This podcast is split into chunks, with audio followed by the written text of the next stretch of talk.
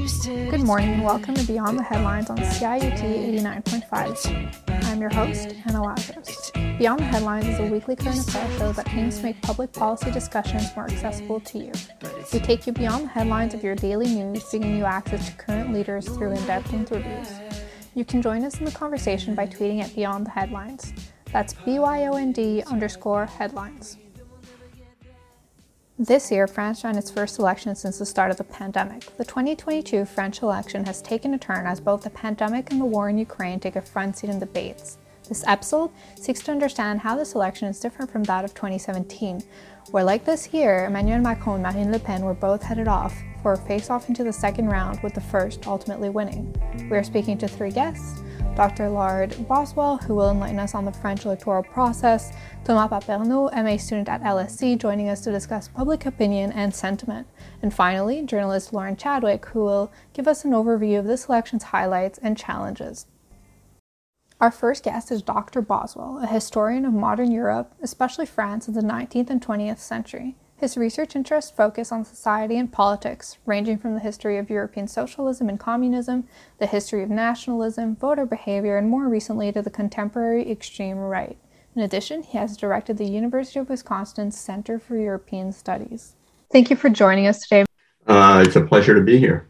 So, we've got a few questions for you on the French electoral system. So, to start us off, could you explain how the French electoral system works? It's a, for the presidential election, it's a two round system. So in the first round, you can have any number of candidates. I think in this election, I, I, I counted at some point, but I forgot. There may have been eight to 12 candidates on the first round. And to run for president, you need to gather the signatures of 500 elected officials. That's a requirement. And political parties might run primaries, but they don't do so typically in a way that American political parties might. So on the first on the first round, people typically vote their preference, right? Whatever their preference might be. And only the two top parties or the two top individuals, candidates, make it to the second round. So in this case, in this recent election, uh, Emmanuel Macron and Marine Le Pen were the two top vote getters, and they made it to the second round. Marine Le Pen by a by a very thin margin, but she made it. And can you tell us when was when was the last time there was an electoral reform in France? It was in 2000 and 2002. So in 2000, what they did is they changed the length of the uh, of the presidential term from seven years to five years. When de Gaulle first set up the Fifth Republic, the presidential term was a seven year term. They changed it to five years because they thought it was too long. There were lots of other reasons in the year 2000. And about two years later, what they did is they changed the, so it's not really, it's sort of an electoral reform. What they did is they decided that parliamentary elections would follow presidential elections. So, and this is what we're having this year, right? Presidential elections just took place. And two months later, you're going to have parliamentary elections. And the reason they did this, whereas before the parliamentary elections could take place in the middle of a president's term, for example, the reason they did this was to, it, it, what it did is it reinforced the presidential nature of the regime. And they did this because in the 1990s, there had been a number of episodes known as cohabitation, where you had a president, say Francois Mitterrand, who was a socialist, who had to work, who had a parliamentary majority that was a conservative majority, and thus he had to appoint a conservative prime minister. And that created a lot of tensions. Whereas here, the idea, and it's worked out this way so far, is that if once a president is elected, he has some legitimacy, and that legitimacy carries on into the parliamentary elections. And typically, he also wins the parliamentary elections, and thus has a parliament that is willing to, you know, move along with him, right? So those are the two most recent reforms in, you know, French elections. Mm-hmm. Thank you. So, how would you say a two round election impacts voter turnout as opposed to what we have in North America? You know, voter turnout, uh, it, it's hard to tell. In the last two presidential elections, turnout has been actually lower on the second round. So you have more abstentions on the second round than on the first, in part because, you know, say in this most recent election, some voters felt that it they really didn't have a choice between Emmanuel Macron and Marine Le Pen. That there was there wasn't a candidate there, say a left wing candidate, who sort of represented what they might be interested in, and thus they just didn't go vote. There isn't a huge. Typically, the difference is about two percent. You you either have in the last two elections, you've had fewer people go to the polls on the second round, but it could be the opposite. It depends on the election. So, would you say there's more or less strategic voting in the first or the second round? In the first, you know, I'm generalizing in the first. So, you take this most recent election, right? There was a left wing candidate who almost made it to the second round, whose name is Jean Luc Mélenchon, who runs for a party called La France Insoumise. And uh, Mélenchon did very, very well, better than anybody expected, in part because other left wing voters who typically voted on the left, say for the Socialist Party or for the Greens, or even for the Communist Party, when they saw that their candidates were doing really badly in the polls, they decided to vote for Mélenchon to try to create some kind of momentum so there would be a left wing candidate on the ballot on the second round and not Marine Le Pen. So that's a really good example of strategic voting. And they almost made it. That's really interesting. It would have been quite nice to see uh, a left leaning party out right there on the second round. Right, except we have a remake of what happened five years ago.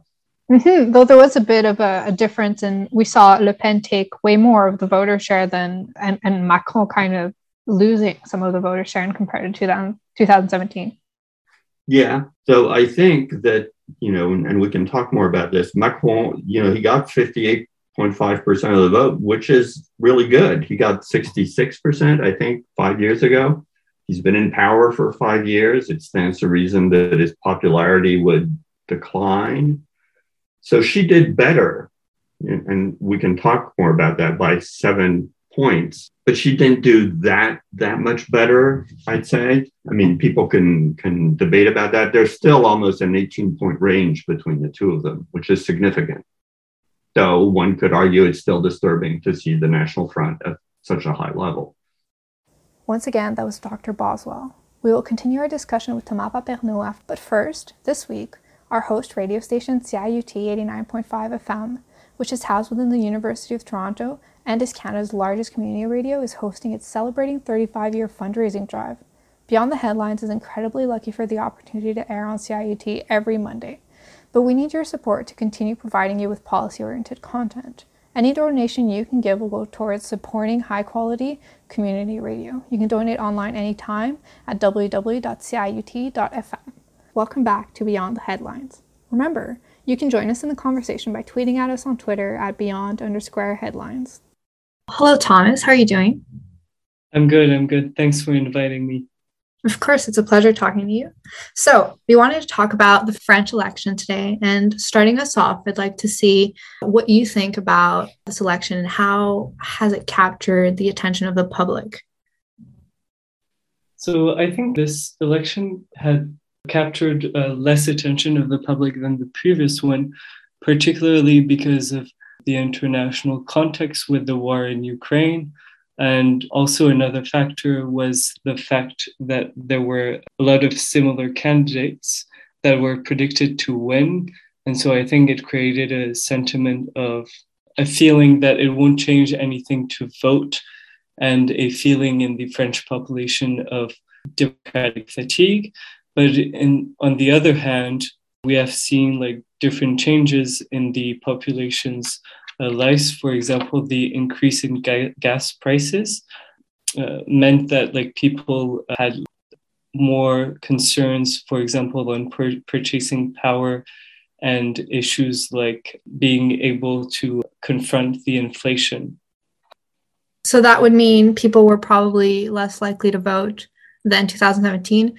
Are you, do you think you would be, or people your age group would be less likely to vote well, I think the, the problem is that we didn't really see an, a concrete different political projects that the one that were proposed beforehand. I think in 2017, Macron emerged as the person who like was not coming from a mainstream party and who was proposing an alternative to all the other programs. And this year, it was quite dissimilar like projects than the previous ones. Are you surprised then that Macron and Le Pen both are going to the second round? Did you expect the pandemic and possibly the conflict in Ukraine to impact voters differently, given that we're getting the same result as 2017? I wasn't, I, I wasn't really surprised by Macron's and Le Pen's win in the first round because it was mainly predicted in the polls and it wasn't really a big surprise. Both were well placed in the polls, except at the beginning of the campaigns where we had differences in the polls between the right the right candidates between the one Zemmour, Pécresse, and Le Pen, and we didn't really have a surprise. But in the recent weeks, it was clear that Marine Le Pen would win the, the first round.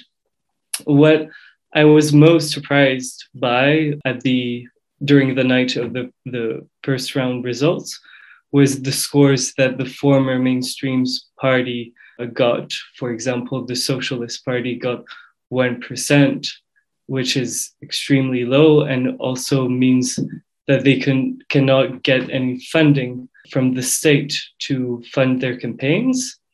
Now, concerning the, the pandemic and the conflict in Ukraine and how it impacted the voters' behavior, I think on the one hand, the conflict in Ukraine changed uh, the population's mindsets on the role of France, for example, in international organizations such as the EU and NATO. The, the role of France in NATO was quite present in the political campaign this year.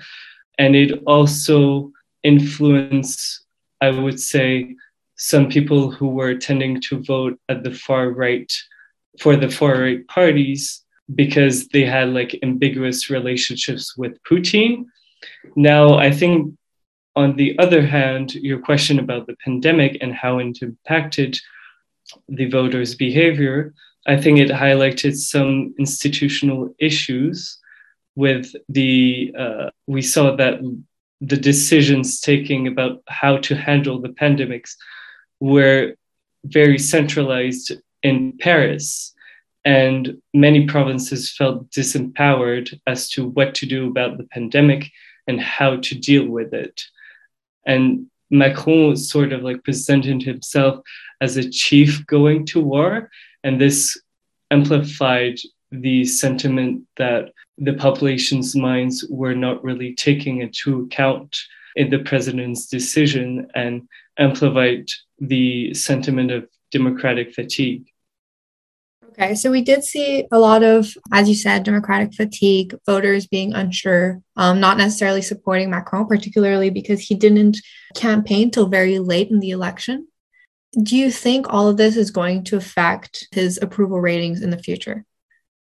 And how will he potentially be able to deal with that?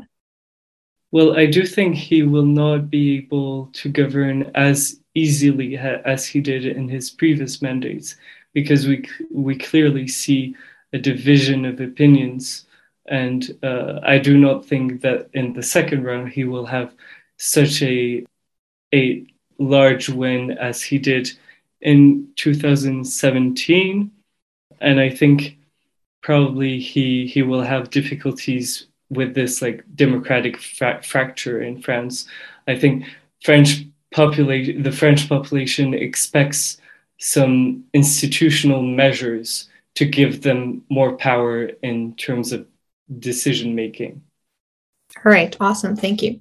Moving on a little bit, we saw a lot of comments from different sources in the Figaro that were noting that purchasing power and immigrations were the most salient issues for voters this election. It's what they wanted to hear about and talk about. Do you kind of agree with that? Was that also a salient issue for you? Is that what you were looking at? especially coming off of you mentioned the issue with inflation and gas prices going up. Mm-hmm. Well, I think one issue that was a little bit forgotten in the presidential campaign was the idea of social justice and the ideas that there are a little bit two Frances.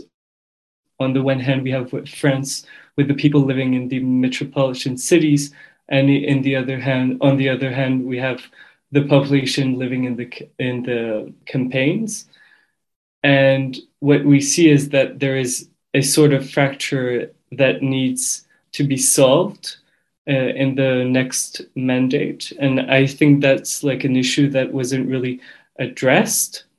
And now the issues I'm considering for this year are probably the role of France in Europe, mainly and because of the situation in Ukraine. I do think that the role of France uh, is uh, that France will appear as a stronger nation in the world if it acts collectively with the European Union. Did we see many conversations about climate change as elections are going forward? In Canada's recently put forth a new budget. We're talking about climate change and climate change mitigation policy. Do you think that was a subject that we talked about in this election or something that we should have maybe heard more about? I think climate change was the main topic that was absent from the political campaign. We see now, after the first round, that Macron is trying to sort of palliate this absence of climate change because it's such an important issue, particularly for young generations. And he's trying to attract them with uh, more concrete measures about climate change. I think the recent IPCC assessment report on climate change was also something that the media and the political can- candidates did not really talk about and they did really talk about like the solutions that they could provide to the climate change issues all right so climate change kind of acted as a bit of a forgot- forgotten issue and so I have um, a bit of a last question for you. Uh, did you vote in the first round of the election? And do you think voters in your age group were incentivized to vote? I did vote in the first round of the election, but I'm not sure the younger generations was attracted to voting because I think it it was like mainly the main the this similar candidates as in 2017, and it created a sentiment that there wasn't really a new uh, project standing out of all the political parties. All right. Well, thank you very much. It's been an insightful conversation. Thank you so much. Once again, that was Thomas Paperneau with the London School of Economics. In our next segment, we are speaking to Lauren Chadwick. Lauren is a multimedia journalist at Euronews with a track record of deep reporting and impactful television with NMSC and the Center for Public Integrity. Currently based in Lyon, France, she covered the 2022 election for Euronews. So, hi, Lauren. Hi. It's a pleasure to have you on. You're Thank you so much for having me. You're welcome. You're here to talk about the French election. Before we start, I'd love to have background about you. So, where are you from? What do you work in? I am a journalist at Euronews. I'm based in Lyon, France. I am from the United States originally. I've been living in France for three years now and studied French history at university. Amazing. Well, thank you very much for coming on. I'd like to start off by asking you what would you say was the most important issue in this election? So, what was driving electoral discussions this year? Well, there were several important issues, I think, in this in this election season, the biggest focus towards the end of the election was certainly on inflation and its influence on the cost of living for voters. We saw, in particular, consumer prices increased in France by about 4.5% in March, so the month ahead of the first round, which was held on April 10th. And this was driven up in particular by energy prices, which has been a huge concern, concern for French voters, particularly in areas that are more rural where they rely on cars and for working class households. Um, so we saw that this is consistently a major concern to French voters and definitely played a big role towards towards the end of the campaign. This was related, of course, to the sanctions against Russia due to the war in Ukraine, which from the end of February had a lot of media attention and definitely changed the campaign. There were other big topics, I would say, for left wing voters in particular. The environment was, you know, remained an important topic. education, the role of Europe. And then, of course, in France, a, a big topic towards the end was retirement, with the French president coming out in favor of raising the retirement age to 65, kind of late in the game. So that was definitely something that was talked about significantly before the election. Okay, so you talked a little bit about inflation and purchasing powers. How did the candidates address this in their platforms? So, this was something that particularly Marine Le Pen, who's the far right candidate who made the second round, really focused her campaign on. She said she wanted to reduce the value added tax or VAT, particularly on energy and a host of other kind of products to combat inflation. And the incumbent president kind of wanted to continue his current policy, which has been to block the price of gas and provide support for vulnerable households. In the debate, Macron pointed out that Le Pen and her party had voted voted against the measure to block prices. So it, it was definitely played a big role in, in their face off in the second round um, at the end of April. How would you say Le Pen's strategy changed from 2017 to this year's election? You know, it's been a, there's been, you know, really a long process for Le Pen in, in widening her electoral appeal. You know, this from excluding her father from the party in 2015 um, to renaming the party following her defeat in 2017, changing it from the National Front to the National Rally. She's really, you know, worked to bring her far right party into the mainstream and increase her support at the national level. You know, she's softened her stance on, on some of the more controversial issues. 2017, she wanted to hold a referendum on leaving the EU.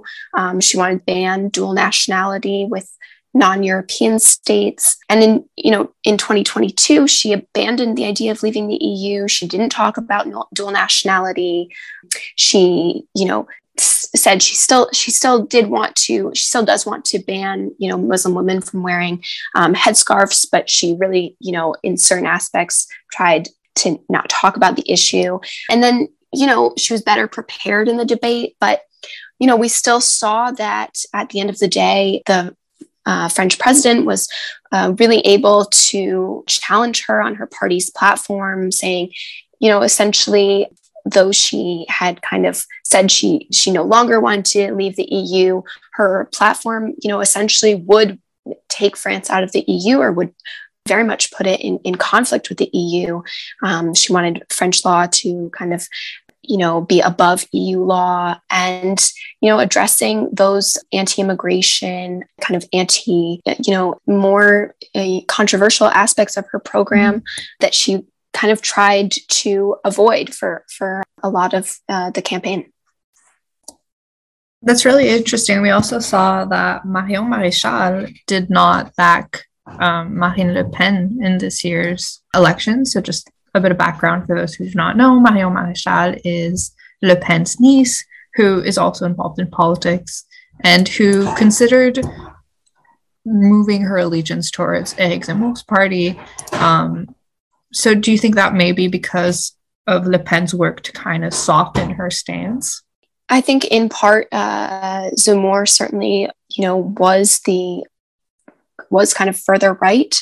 But, you know, Le Pen remains very far right candidate, you know, remains steadfastly anti-immigration and and would have, you know, really tried to to change a lot of aspects of, of French society. And and she wanted to, you know, hold several uh, referenda on on very controversial topics as well. Well, it's going to be quite interesting, I guess, in the next election to see how that develops. Yes, absolutely. Did any of the candidates suggest alternative energies or transitions towards cleaner or more sustainable energy? I know that on our end in Canada, this is a topic we're talking a lot about, helping Europe and our NATO allies sort of transitioning away from dependence on Russian oil. This is definitely something that came up in the in the campaign, certainly in relation to the sanctions against Russia. Le Pen was less supportive of sanctions against Russia due to their impact on French voters and on, on inflation. However, the, the kind of most environmentally or kind of the candidates that were proposing a larger transition um, and were more focused on climate friendly policies were definitely uh, on the left. this likely helped the far left candidate Jean-Luc Mélenchon, who's viewed as very strong on on climate and you know transitioning more to renewable energies. The you know investing in new technologies is a part of um, the incumbent president's platform, but his his program read it it had maybe less substantive solutions and he was really criticized by environmental activists for his program. Um, several analyses said it, it, wasn't really up to par with some of the left wing candidates, particularly Mélenchon and also the Greens candidate Yannick Jadot, who were more focused on you know limiting demand um, and really pushing renewables and moving France forward to kind of achieve its its greenhouse gas reduction goals. All right. So we talked about climate, inflation. You also mentioned France's place in Europe and Europe's role in France. Something I'm not hearing a lot about right now is immigration, which is something that was a great factor in the discussions we had in 2017 leading up to the election. So, did we talk about it? Was it not as much of a factor? What happened? In both elections, I think immigration, you know, what was certainly a factor in 2017, you know, when you look at the election, the campaign happened in 2016. It followed, you know, the Europe's large migration crisis with more than 1 million migrants arriving at Europe's borders, particularly due to the war in Syria. And so it did it did play a big role, particularly then for right wing and far right candidates. And that remained true early on in the campaign in 2021 and then early 2022, immigration was kind of once again looking to be a key topic for candidates, particularly again on the right. I think this was in part due to the presence of a far right TV pundit, Eric Zemmour, in the campaign. He received a lot of early media attention. And there, there was kind of more talk about immigration. The center right traditional party, Les Républicains, and their candidate, Valérie Pécresse, was talking about immigration quotas. Uh, was talking about bringing immigration down to zero with you know really inflammatory rhetoric around immigration this i think you know was then influenced by the war in ukraine really, you know, right before the election. You know, the same candidates were talking about bringing immigration down to zero, you know, then said that France should take in Ukrainian refugees. So the war also, you know, shifted attention from the campaign and, you know, again, made, made the focus more on inflation and, and cost of living. Mm-hmm.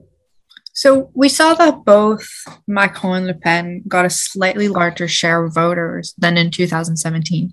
Who do you think lost a share of the electorate? How did that redistribution happen this year? I think that's true looking perhaps at the first round of the election. When we look at the second round, where Macron faced off Pen, of course, Macron received around 2 million fewer votes than in the 2017 election, whereas Le Pen increased her vote share compared to five years ago.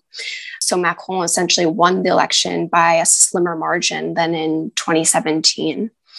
I think Le Pen uh, clearly benefited from you know disappointment with the incumbent president. She likely benefited from presence of another far right candidate kind of the visible presence of of Zemmour in the in the first round of the election you know which helped to make her more palatable to a wider electorate. And we i think we see this really in the score or the the share of the vote that she received in the second round in France's overseas territories, such as Guadeloupe and Martinique.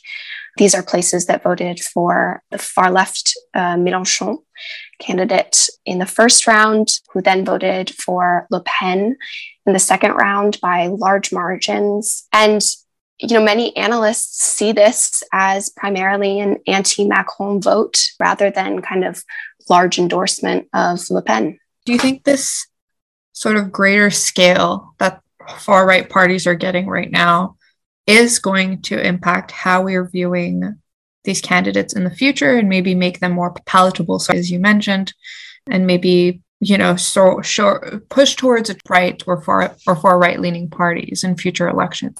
You know, certainly in France, Le Pen has worked really for years to make herself more make her far right party more mainstream and to kind of soften her stance. She you know has has had this long process of kind of undemonizing the party uh, really softening this party that was founded by her father in, in 1972 she excluded her father from the party due to his comments on you know calling gas chambers uh, in the holocaust a detail of history comments for which he was fined in court. So you know she did make changes to bring her party into the mainstream but you know at, at, at its essence a, a, lot of her program remained the same. So i think for many french voters there was concern that that she increased her vote share and, and what that means you know for the future of the far right in the country. Mm-hmm. great kind of keep going you mentioned climate change a little and so we'd like to hear about climate change and mitigation policy during elections would you say the electorate shown an interesting climate action plan by any of the candidates? So I don't think climate was at the forefront of the election debate, which again was really consumed by conversation of the economy, inflation, and certainly the war in Ukraine, and also, you know, France's role in Europe. And yet, you know, French voters have repeatedly said that the environment is is a top concern for them. Prior to the campaign, environmental groups you know, said there were really only two programs that proposed, you know, really in-depth solutions for you know, the, to address the climate crisis. And these were the far left uh, Mélenchon the Greens candidate, Yannick Jadot. In terms of the second round, I think there was disappointment for particularly left wing voters who are concerned about the environment. Really, were looking for candidates that were going to propose you know, in-depth solutions. You know, Macron has been repeatedly criticized for climate inaction. There was very little in his program on the environment. You know, throughout his five-year term, he was criticized for you know not integrating um, some of the proposals that came out of a citizens convention on the climate. And then the far right marine le pen was really viewed by activists as largely worse on climate. She, you know, wanted to, to, reduce support for wind power. She wanted to focus more on nuclear energy, which, you know, France already uh, has uses for a large share of its electricity. Macron also, in his plan, one, you know, was focused on nuclear energy, which was a change from 2017 when he wanted to reduce nuclear energy. And, you know, so this discourse did change a bit between the first and second round as you know, candidates attempted to woo essentially left wing voters in the second round. For instance, Macron said he would put his prime minister in charge of planning for you know an environmental transition.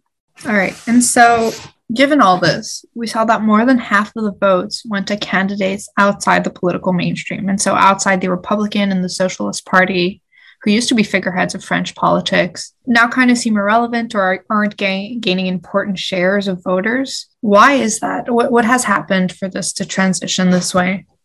I think there's certainly a restructuring of political parties in, in France currently. And, and, you know, we'll, we'll really see how this plays out in the June legislative elections in part largely due to the French president Emmanuel Macron, who has taken, you know, some of the center left with him. He was a minister in the former socialist government. And when he, you know, created his new movement, a lot of the center left uh, largely um, stuck with him. And, and we see that this has really impacted the Socialist Party that had a historically low kind of part of the vote share in, in 2022 he likely also cut into the center right, the Républicain Party support in the first round. Already, when he, when he came out with his program in the first round, the Républicains said that his program was was kind of that he had taken some of the measures that they had put forth, particularly on retirement. Macron said that he wanted to increase the retirement age to 65, which is similar to to their their party line on it. But you know these these parties they, they do still have a presence in French politics, particularly in the 2021 regional elections. They uh, they you know dominated the re- regional elections. Um, the center right party in particular dominated the Senate elections in in 2020. There, you know, there will be a restructuring of France's um, political parties, and kind of remains to be seen how that how that works out in the parliament. Great, thank you. And finally, a bit of a last question for you here. As someone who covered the French election, I was wondering what stuck out to you the most this time around, and what you thought was lacking. I think it was very interesting to listen to voters and what they think about France's system and, and what they think needs to change.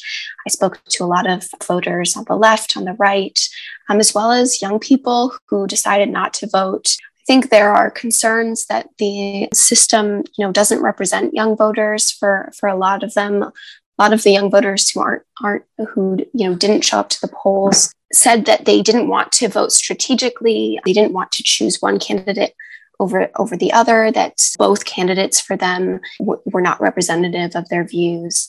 Many left-wing voters felt like they didn't have a choice in the second round of the election.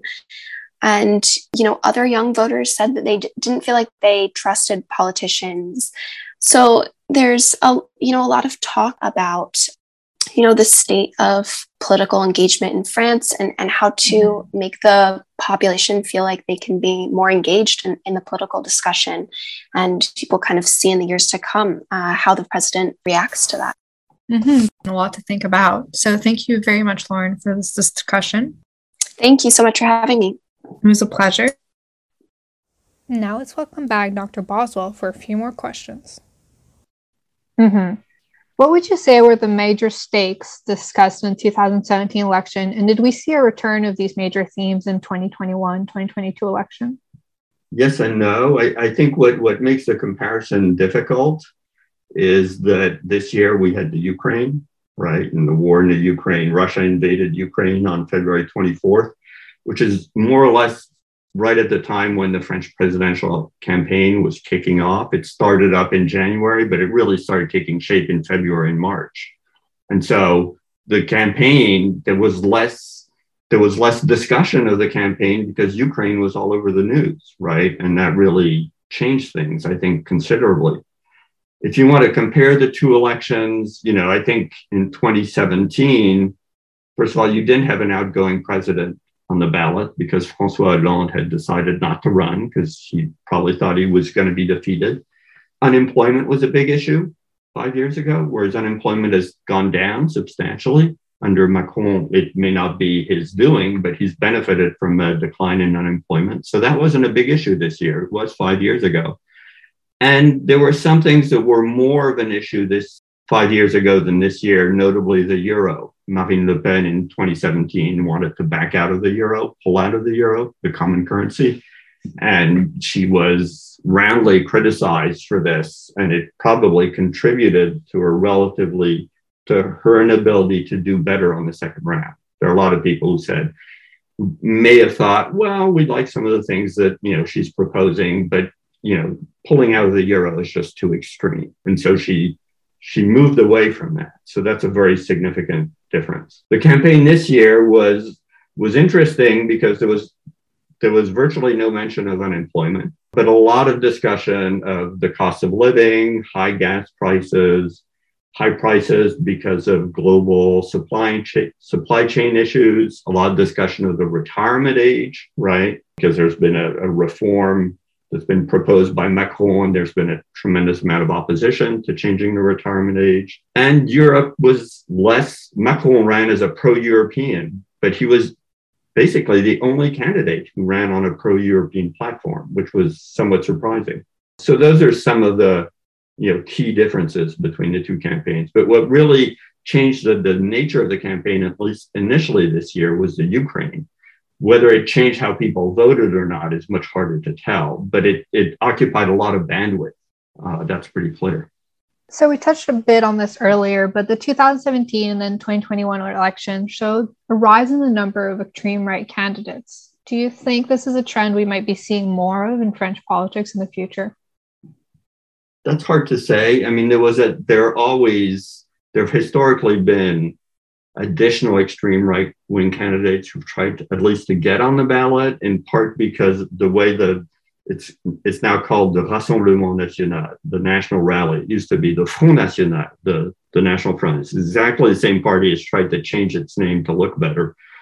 But there are always dissidents in that party because they they don't like the the grip that, you know, at first the father had on the party, Jean-Marie Le Pen, and now that the daughter has on the party. So they try to declare their independence and they leave the party and they try to run and for president, and they usually don't get anywhere. This year, there was a candidate whose name was Eric Zemmour, who started off doing extremely well in the polls, who's a right wing candidate who's not uh, somebody who came from the National Front. That's really important. He made his, he's a right wing journalist, sort of a, you know, French version of Tucker Carlson, you might say, who made his reputation on C News, which was a sort of the French equivalent of Fox News. He also wrote for a French daily called Le Figaro. And he took much more extreme positions than Marine Le Pen, and he actually made her look moderate during the campaign, which was really, and she benefited from that. At first, it was thought that she, he might lead her in the polls, but that turned out not to be true. Whether he survives politically or not is hard to tell. Uh, but you know, it, it's very clear that the political spectrum in France, as in a lot of other European countries, has shifted somewhat to the right and to the extreme right, and thus it stands to reason that you'd have more candidates showing up on the extreme right. So, do you think the rebranding that was done to make the now Rassemblement National more appealing to voters was successful? Marine Le Pen and the Front National have pursued, the Rassemblement National now have pursued a, a uh, campaign of what's called de-demonization. The French call it de-diabolisation, which is a wonderful word, to make the, the party seem more normal, less frightening, right? So they've tried to, to sort of cover up some of the most extreme proposals that the, that the party has. And there are ways in which it was successful. In her campaign, so in her campaign before the second round, for example, Marine Le Pen was uh, very extremely careful about what she said. She ran her campaign. Her campaign posters never mentioned the word Le Pen because that would associate her with her father, who she wants people to consider more extreme, right? It was only her first name, Marine. She was running as Marine. She campaigned only in small towns and in the countryside where she wouldn't meet hecklers and opposition. And she tried to smooth over the hardline parts of her program or not talk about them.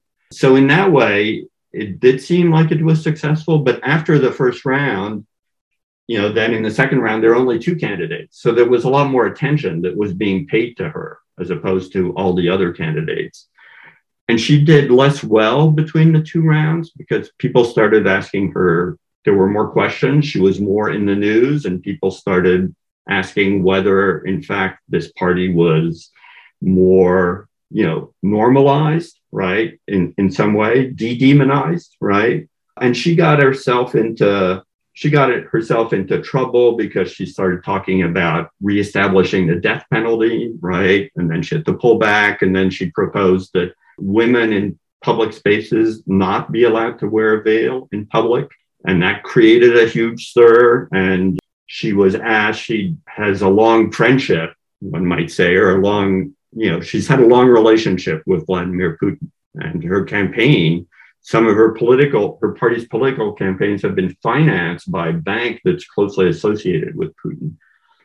And after the invasion of Ukraine, she tried to pull back on that somewhat. But between the two rounds, she held a press conference on foreign policy where she said, well, once peace is achieved in Ukraine, we have to reestablish a strategic relationship with Russia, right? And with Putin. And so there are all sorts of ways where between the two rounds, when she should have been trying to sort of reinforce her rebranding, right, as a less frightening candidate, she sort of put the emphasis on things that some people were thought were disturbing, right? And I think that probably hurt her. Do you think that Marine Le Pen maybe pushed out of leadership as this is her second round, second time going up against Macron and losing? Yeah, and it's her third time in a row running for president and losing. The first time in 2012, she didn't make it to the second round. That's a good question. You know, it depends how you you look at it. On the one hand, making it to the second round and getting up to close to, you know, 42%, 41.4% of the vote on the second round is quite an achievement. On the other hand, she has lost three times, and there are people in the party who, in her party, who may want to see her pushed aside.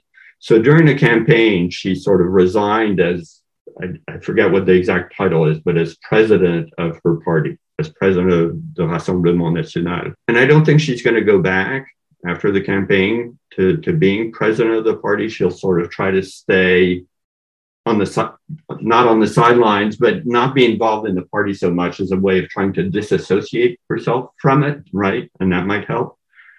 But I think there, if she steps back, there are people who are ready to step up. Let me put it that way. There's especially a very young politician whose name is Jordan Bardella, who comes from a working class neighborhood north of Paris, who's who's running the party right now, who you know would be in a good position to take over. So there's no lack of people in, in the party who would want to take over. The big question about this party is is it a, a, sort of a personalized party that was tailor made for her father and tailor made for her? So is it a party of the le pens right? And can it survive after they go? And that's really the big question. Mm-hmm. and so kind of moving on as the june election is approaching do you believe that there's a chance macron will lose the majority that he currently has in the national assembly there's a possibility politics is full of surprises. So, yeah, there is a chance that he could lose his majority. He'll certainly have a much smaller majority than he had five years ago. That's pretty clear. And so he'll have to, it, it's going to be a more complicated landscape for him. You know, lose his majority means that there, there are two other sort of voter, two other key groups that are running against him in the parliamentary elections. There'll be the Front National, and then there'll be a group around Jean Luc Mélenchon. The left is going to run in large part common candidates, but it's unclear whether it's unlikely that either of them alone would have a majority. And so if the parliament is split into three, into three groups of equal strength, let's suppose, right, it, it will make things very complicated. But I don't see any one party getting a majority. Macron's party might be able to get a majority, but no, I don't see any other one party being able to get a majority at this point. So we're potentially seeing maybe a three-way or two-way split in the National Assembly. This will evidently impact his term. Do you think it'll slow down policy objectives, maybe change his agenda? Yeah, if he doesn't have a parliamentary majority, he's going to be in trouble. Typically, the president in France has control over foreign policy and national defense. And so that's that's an area where, where Parliament, it's harder for Parliament to get involved. That's considered sort of a reserved territory of the president in some way. But the prime minister, whose confidence comes from, who represents Parliament, is there's a vote of confidence, right? Represents the majority in Parliament. The prime minister conducts domestic policy. So if Macron doesn't have a majority, he's going to have a prime minister who may not be in line with his views, right? And there's going to be obviously some kind of conflict. And there might be something akin to what we saw in the 1990s, which is cohabitation. So it, it will make his domestic agenda difficult, if not impossible, because this new majority might have a different agenda that it wants to put on the table. Given by how small of a margin Marine Le Pen was able to pass on to the second round, do you think we'll be seeing more of Mélenchon as an interesting challenger in the next election and possibly getting towards that second round? Well, he's 70 years old, right? So in the next presidential election, he'll be 75. You know, the president of the United States is older than that. So I guess anything is possible.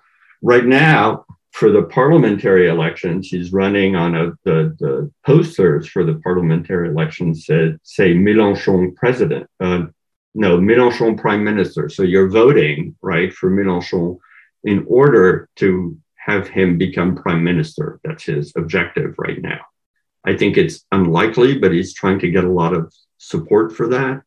You know, the problem that Mélenchon has is he did he did very well in part because voters from other left wing parties voted for him in the hope that there'd be a left wing candidate on the ballot.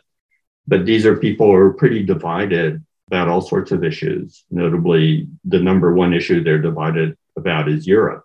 Uh, the second issue they're So Mélenchon is sort of a Eurosceptic, right? Whereas former socialists and the Greens are not. They're divided about Putin. Mélenchon has long had a favorable opinion of Putin. He's had to, you know, roll it back pretty quickly. Whereas the Greens and the socialists have been, you know, more circumspect or more opposed to Putin. There's a long road ahead, but he may run for president again in five years. It's, it's, you know, too early to tell, I think. What one can tell is that the French left finds itself in a very difficult situation. The Socialist Party has essentially collapsed, right? The two, the key, one of the key developments that this election sort of highlighted, and it was beginning to be clear five years ago, is that the two parties who were at the center of French politics for the 70s, 80s, from, you know, for a 50 year period from 1970 on, the Socialist Party and sort of a, a uh, sort of a center, big center right party, they both collapsed. They're both gone, right? The center right in this election didn't even get 5% of the vote. It was a party called the Republicans. And so who's going to take up that void, that vacuum, right? The only well-established political party in France now is the the, the National Rally, Jean, uh, is Marine Le Pen's party. Macron's political party just wakes up at election time, right? It's not a real political party in that sense. But the French left has a lot of rebuilding to do under, I think, pretty difficult circumstances because the the dynamic, the political dynamic is really has been for the past, you know, 10 years, if not more, on the side of the extreme right.